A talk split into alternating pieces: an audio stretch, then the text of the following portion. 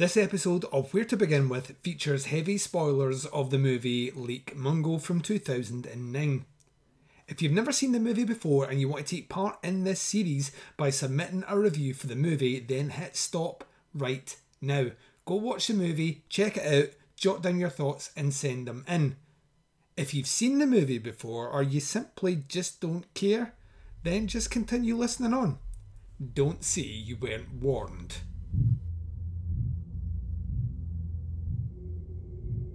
Feel like something bad is going to happen to me. It hasn't reached me yet, but it's on its way. Family and The friends normally of tranquil Palmer setting of gathered Ararat's to pay their Dam final has shed respects to a young Palmer woman taken too soon. Ten days after Ellie's funeral, stuff started happening around the house. Sounds seemed to come from Ellie's old room. They didn't really relent, so I thought, well, I'll just set up a camera just you know see anything. I looked back and there was footage of a figure moving across the hallway. The image was quite unsettling because it certainly looked like Alice. Won't you close your eyes? I usually uh, videotape my sessions. Something was happening inside that house, and I wanted to find out what it was. We checked the tapes. There was a ghost in our house. Alice kept secrets. She kept the fact she kept secrets a secret. Something bad is going to happen to me. Alice knew she was going to die. I feel like something bad has happened. It hasn't reached me yet, but it's on its way. And it's getting closer.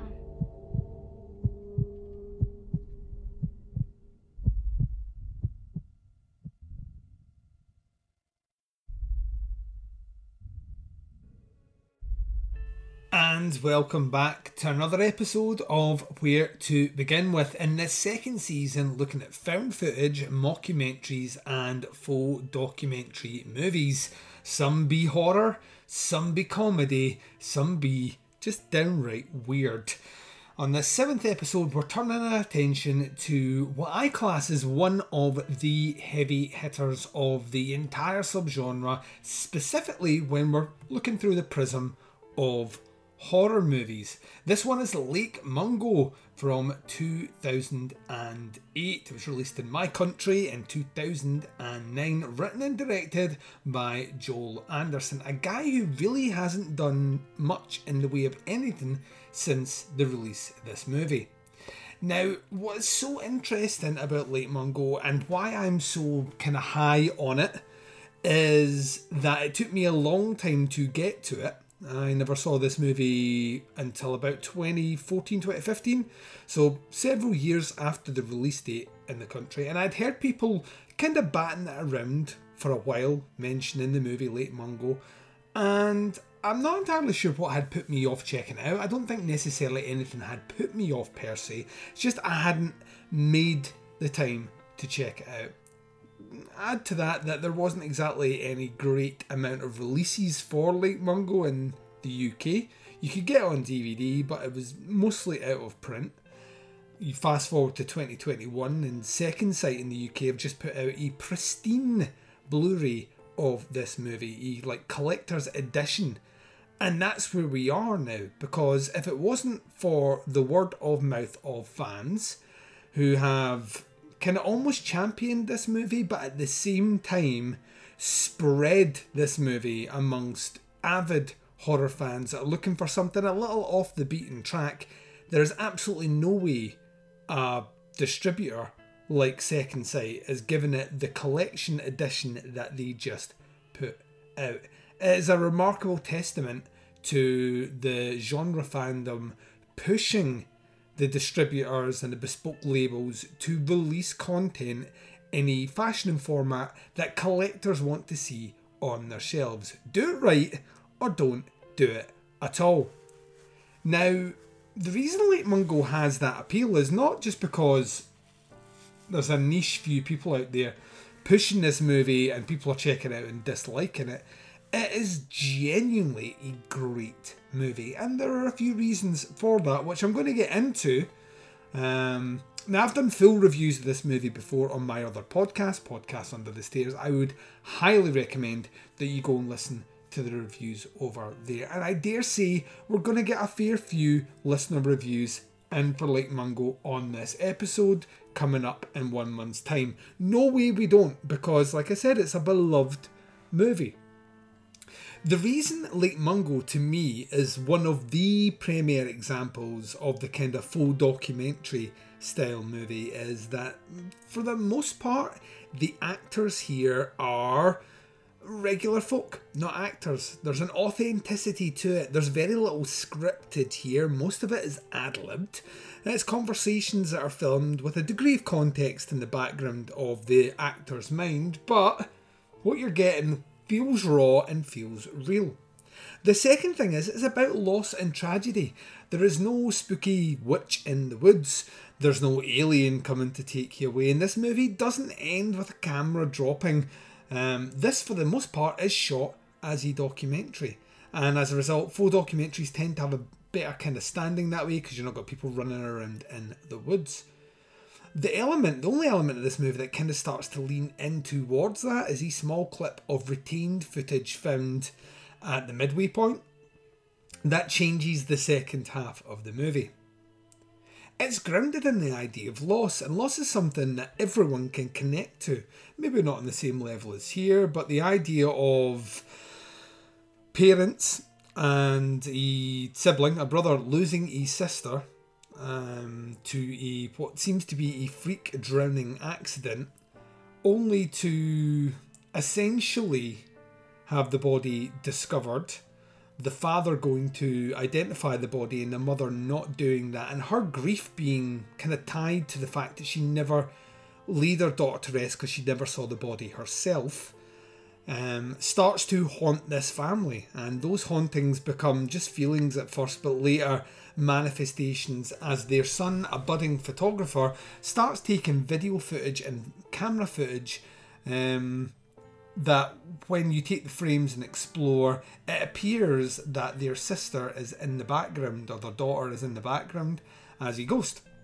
And this kind of spars on the story of did she die? Is she alive? Why can we see things? And the movie, for the most part, is predicated on this what's going on factor. Very creepy what's going on factor. Now, the tool that they utilise in this movie is that they will do like a, a still frame, either a photo or a still frame from the video, and then they will zoom in at a part that your eye is not trained to look at. But once you've seen the movie, like at least once or twice, you will see it instantly. And there's usually a figure in the background, or there's someone in the mirror. Um, so you, as the audience member, and we're just talking about the technicalities here. We're going to swing back around to the story, which I think is better than the technicalities in the movie. But as you continue watching, there's something very unsettling about these pictures. You you instantly distrust everything that's being shown to you, which is when the movie's first big twist and turn kicks in, which is that these photos are actually fabricated by the brother as a way to maybe placate his mum, who is really suffering with grief, and he thinks this is going to help her. So you then think, well, these are doctored pictures, right? So that's fine.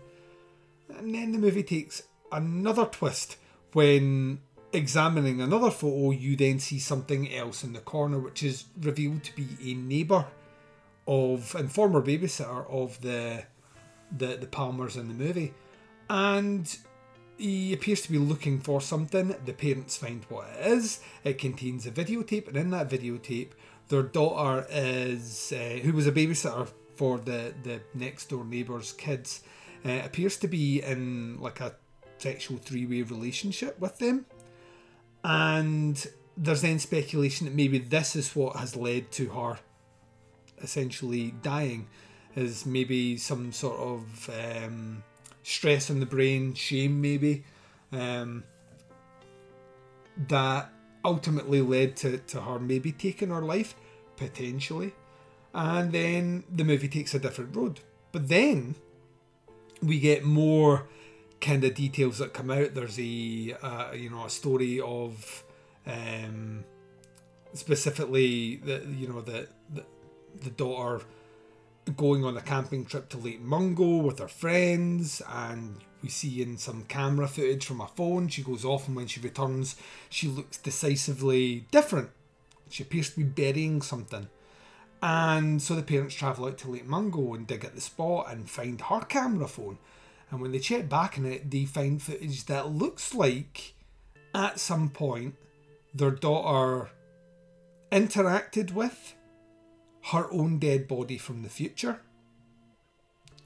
And it's just for a brief second, and the futility of realizing that she was going to die young and things were inevitable creates almost like a weird paradox. An A leads to B, leads to C, leads to A event that she is essentially trapped in. And the parents have to make peace with that. Now, I have specific theories on the, the end shots. Like, go and check out podcasts under the stairs to hear them. Um, I don't think it is as happy an ending as the movie makes out to be. But what I will say about this and the genius of this movie is at the very end, the very end of the movie, the credits have all the photos that you saw earlier on that were doctored, and when the camera moves to different parts of those uh, still frames, pictures, etc., their daughter's still in them. She's just in a different place. The idea being that she's been in there all along, um, but because we've been concentrating elsewhere, we never noticed it. The movie really works because of loss. This idea of not being able to let something go, how it haunts and destroys a family, the way we deal with grief and the stages that come with them, um, the optimism and hope that we have that maybe we got it wrong and maybe our children are still there. Um, and that to me is one of the more interesting aspects of Lake Mungo. And it's a movie that really drives home the idea of mystery. This is a proper mystery. Um, Joel Anderson is clearly influenced by Twin Peaks, a TV show that I love. And it's it goes a little bit further than just the fact that the name of the family is the Palmers, because that makes sense. But the idea that the, the girl is found at the beginning dead that triggers this mystery and we find out that our life is not the way we perceive it or not the way we thought it was. She wasn't as wholesome as everyone thought she was. She not only had a you know a 10 years relationship with her parents weird relationship with her brother. She had a boyfriend but she was clearly having sex with the neighbours. Um, all this stuff starts to come out to the point that you don't really the version of someone that you know is only the version that they allow you to see them. It's carefully crafted, and we very get very rarely get to see the whole picture of anyone's life. And the further you dig into Lake Mungo, the more you realise that we just didn't know Alice Palmer nearly as much as we think we did. And the mystery becomes infectious at that point because we, you, as human beings, our instinct is to know more to solve a mystery, and Lake Mungo is almost perfect in delivering that. It's also a, a movie that really connects you with the flaws of its characters. You can see those traits in people that you know and also yourself, and that grims it in there. And then there's the cinematography, the use of sound, and the kind of haunting nature that just exists as this weird, almost tangible essence throughout the entire movie. Lake Mungo is genuinely, in my opinion, one of the best movies that fall in the category of faux documentary, found footage, or, you know, um, mockumentary movies. It is a movie which exists in the bubble of horror faux documentary movies, but at the same time is kind of trailblazing something else. It's a movie that got a bit, a bit of a push when it came out through the indie scene, and uh, it was appeared as part of a collection um, of movies that were all kind of lumped together by indie directors. But it's a movie that has almost year on year acquired more of a fan base to the point now that it is prominently featured on many lists of movies that horror fans, horror publications, and people in the know direct people to check out. It's a somber, moody, and very haunting story that's tragic at its core. But of all the ones we've discussed so far, weirdly is the most realistic.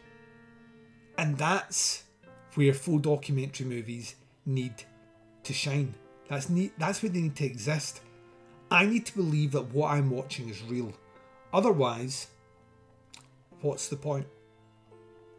So yeah, your assignment, ladies and gents, will be to send in a review of Lake Mungo with all the usual deets. I'll give you more information on how you do that at the end of the episode, as well as your deadline, which is going to be a little bit pushed this time around because this episode is dropping so monumentally late. Let's get into your listener reviews of last month's movie. This is Digging Up the Marrow. You can go back, listen to episode 6, and hear what I said about that movie there. But we have two reviews in for this episode. Let's start with the first one from Tim Walker, who says Dear Duncan and Teapots Collective People, Where to Begin With continues with Adam Green's contribution to found footage horror, Digging Up the Marrow. I had seen this one before, but to be brutally honest, I didn't remember much about it. I do remember the film had a lot of Adam Green being Adam Green, and I'll get to that soon enough, so don't worry. Had some cool looking monsters and a great performance, as well as the always phenomenal Ray Wise, one of the most underrated character actors of the last 30 years or so, in my opinion. I'll just tell you, Tim, I totally agree. Still, as I recall, I didn't think too much of it overall. I don't even know what I would have rated it. It couldn't have been any higher than a 3 out of 5, but I probably think I would have given it maybe a 2.5. Did it improve on this watch? A little. I think. Let's get into how and how much. On the positive side, the design of the creature effects were pretty solid and done practically, which always wins some points for me. I'm sorry, but I almost think CGI effects look like a damn computer game. It takes me out of the movie unless they are expertly done. That makes me an old curmudgeon, then so be it. It's well shot, and overall the acting isn't bad. That gets to my favourite aspect of this movie, and that is, of course, Ray Wise's performance. You could hand that man a Waffle House menu, tell him to read it to you, and he could make it an award worthy performance.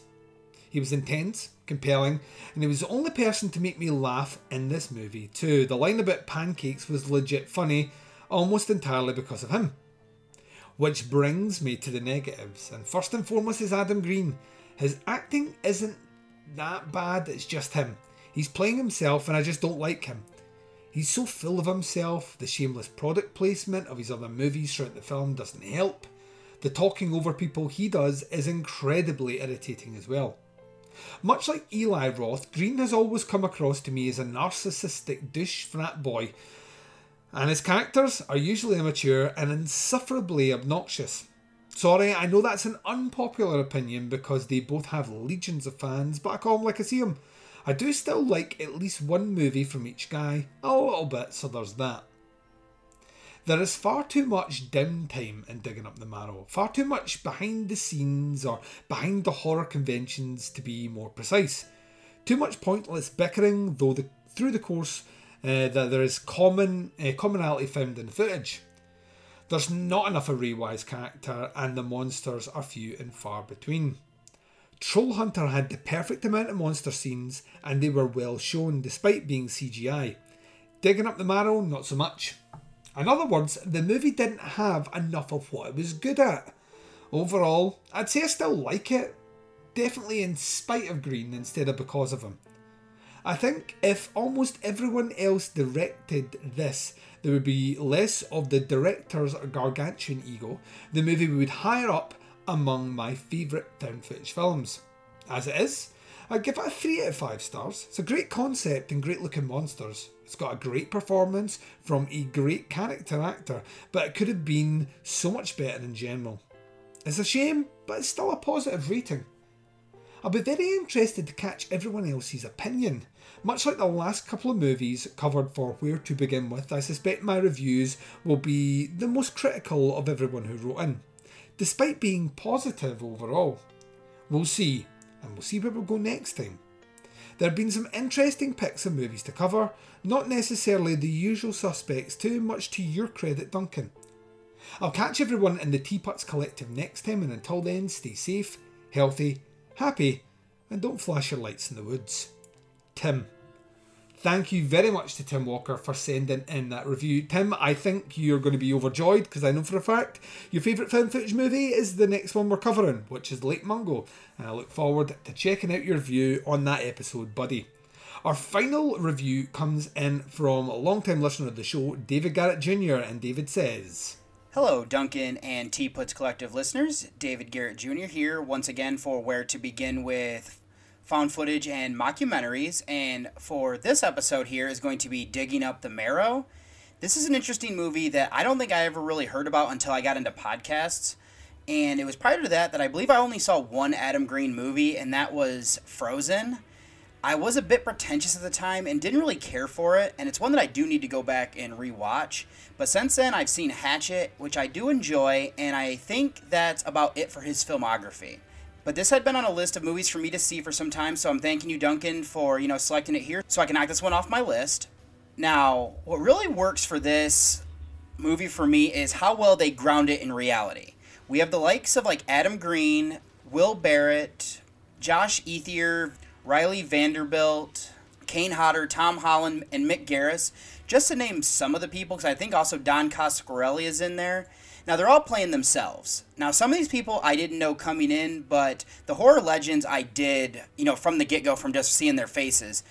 And, you know, seeing them as themselves really makes this mockumentary feel more real, and that is really what I feel like they are trying to go with here, but I also feel like they do some things to kind of make sure that we know it's a movie. Now, this also feels like it's borrowing heavily from Nightbreed. We have this mythical underground city of monsters. We have a character by the name of Decker, you know, being the great David Cronenberg character from that movie, as well as one of the most diabolical people. Now, after seeing this, I did a bit of research. I did find it interesting that Green did get a package from a fan, and that person believed that Victor Crowley from the Hatchet series was actually a real person. It also seems like Alex Pardee did the art of the monsters in the city that was called Marrow. I believe that, and I like that all the designs here are based on his art from all the creatures that we end up seeing. Regardless, though, Pardee and Green definitely borrowed from Clive Barker's work as well.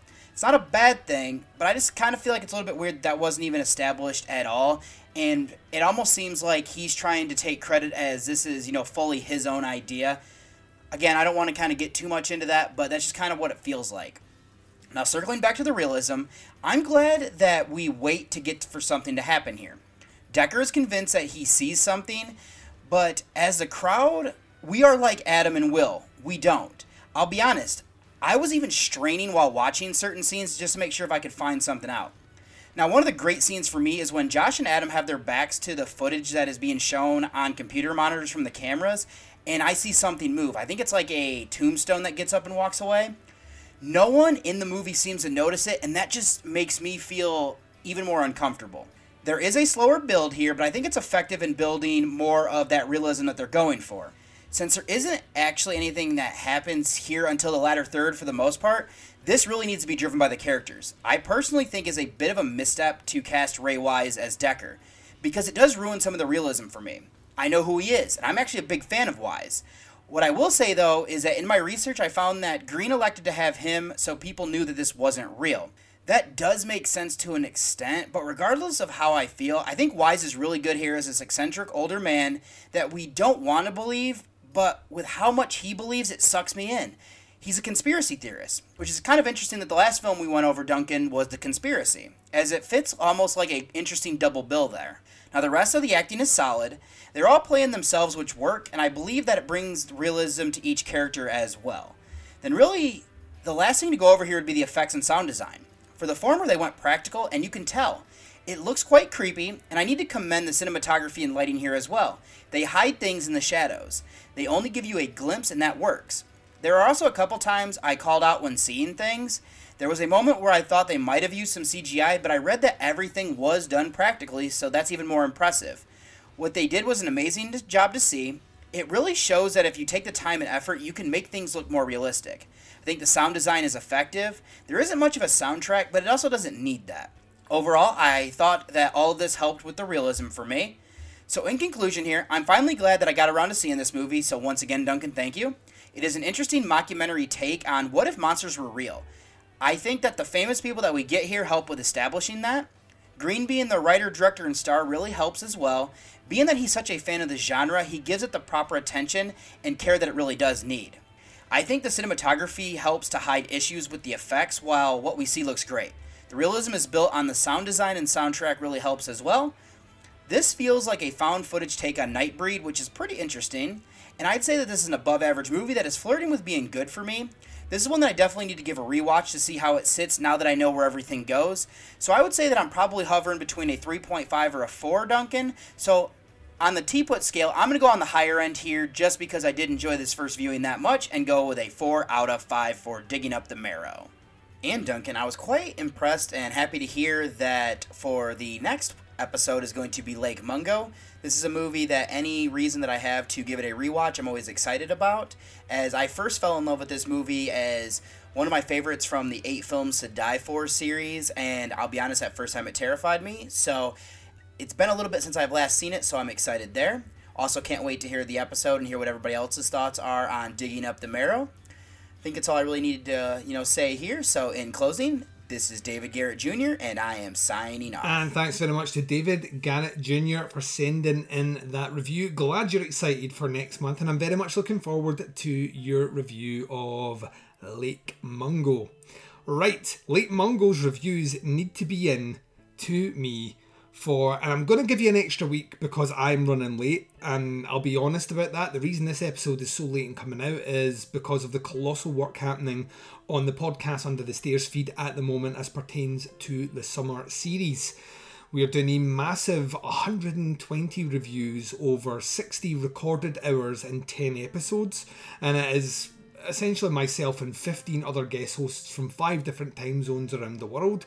So, as you can imagine, it has had an impact mostly because the majority of that recording has happened in the last six weeks, hence why the lateness of this episode here. It's coming out about two weeks late, so we'll uh, try and work things back by September. We should be back to roughly the second week of the month, but we'll aim for the third week of the month. So, what I'm looking for you is a review of Lake Mungo into me no later than Friday the 20th. Friday the 20th of August.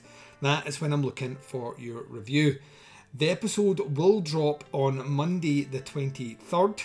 So the following month we'll probably slip it back a, a week and then everything should work itself out. So yeah, Lake Mungo review due into me no later than Friday the 20th of August, episode dropping Monday the 23rd of August. In terms of where we're going on the next episode, though, for me, I'm linking it into the summer series. A rewatch of this movie instantly shot up to one of my favourite of this particular year. I genuinely think this is the very definition of what you're supposed to be doing with this kind of found footage genre. Creep is the name of the movie. It is a spry one hour and 15 minutes long. It is essentially a two man show here. We have Patrick Brice, who worked on the story with Mark Duplass. Patrick Brice is the director of this movie, and it only stars Patrick Brice and Mark Duplass. So, this is a movie that works purely on making you feel incredibly uncomfortable. So, Creep is the next movie I'll be covering on Where to Begin with. That episode dropping Monday, the 23rd of August. Thank you very much for checking out this episode. Thank you very much for submitting your reviews. I'm looking forward to checking out your reviews of Lake Mungo uh, for release on the next episode. And take care of yourselves out there, my dear, dear listeners and friends. Until the next time.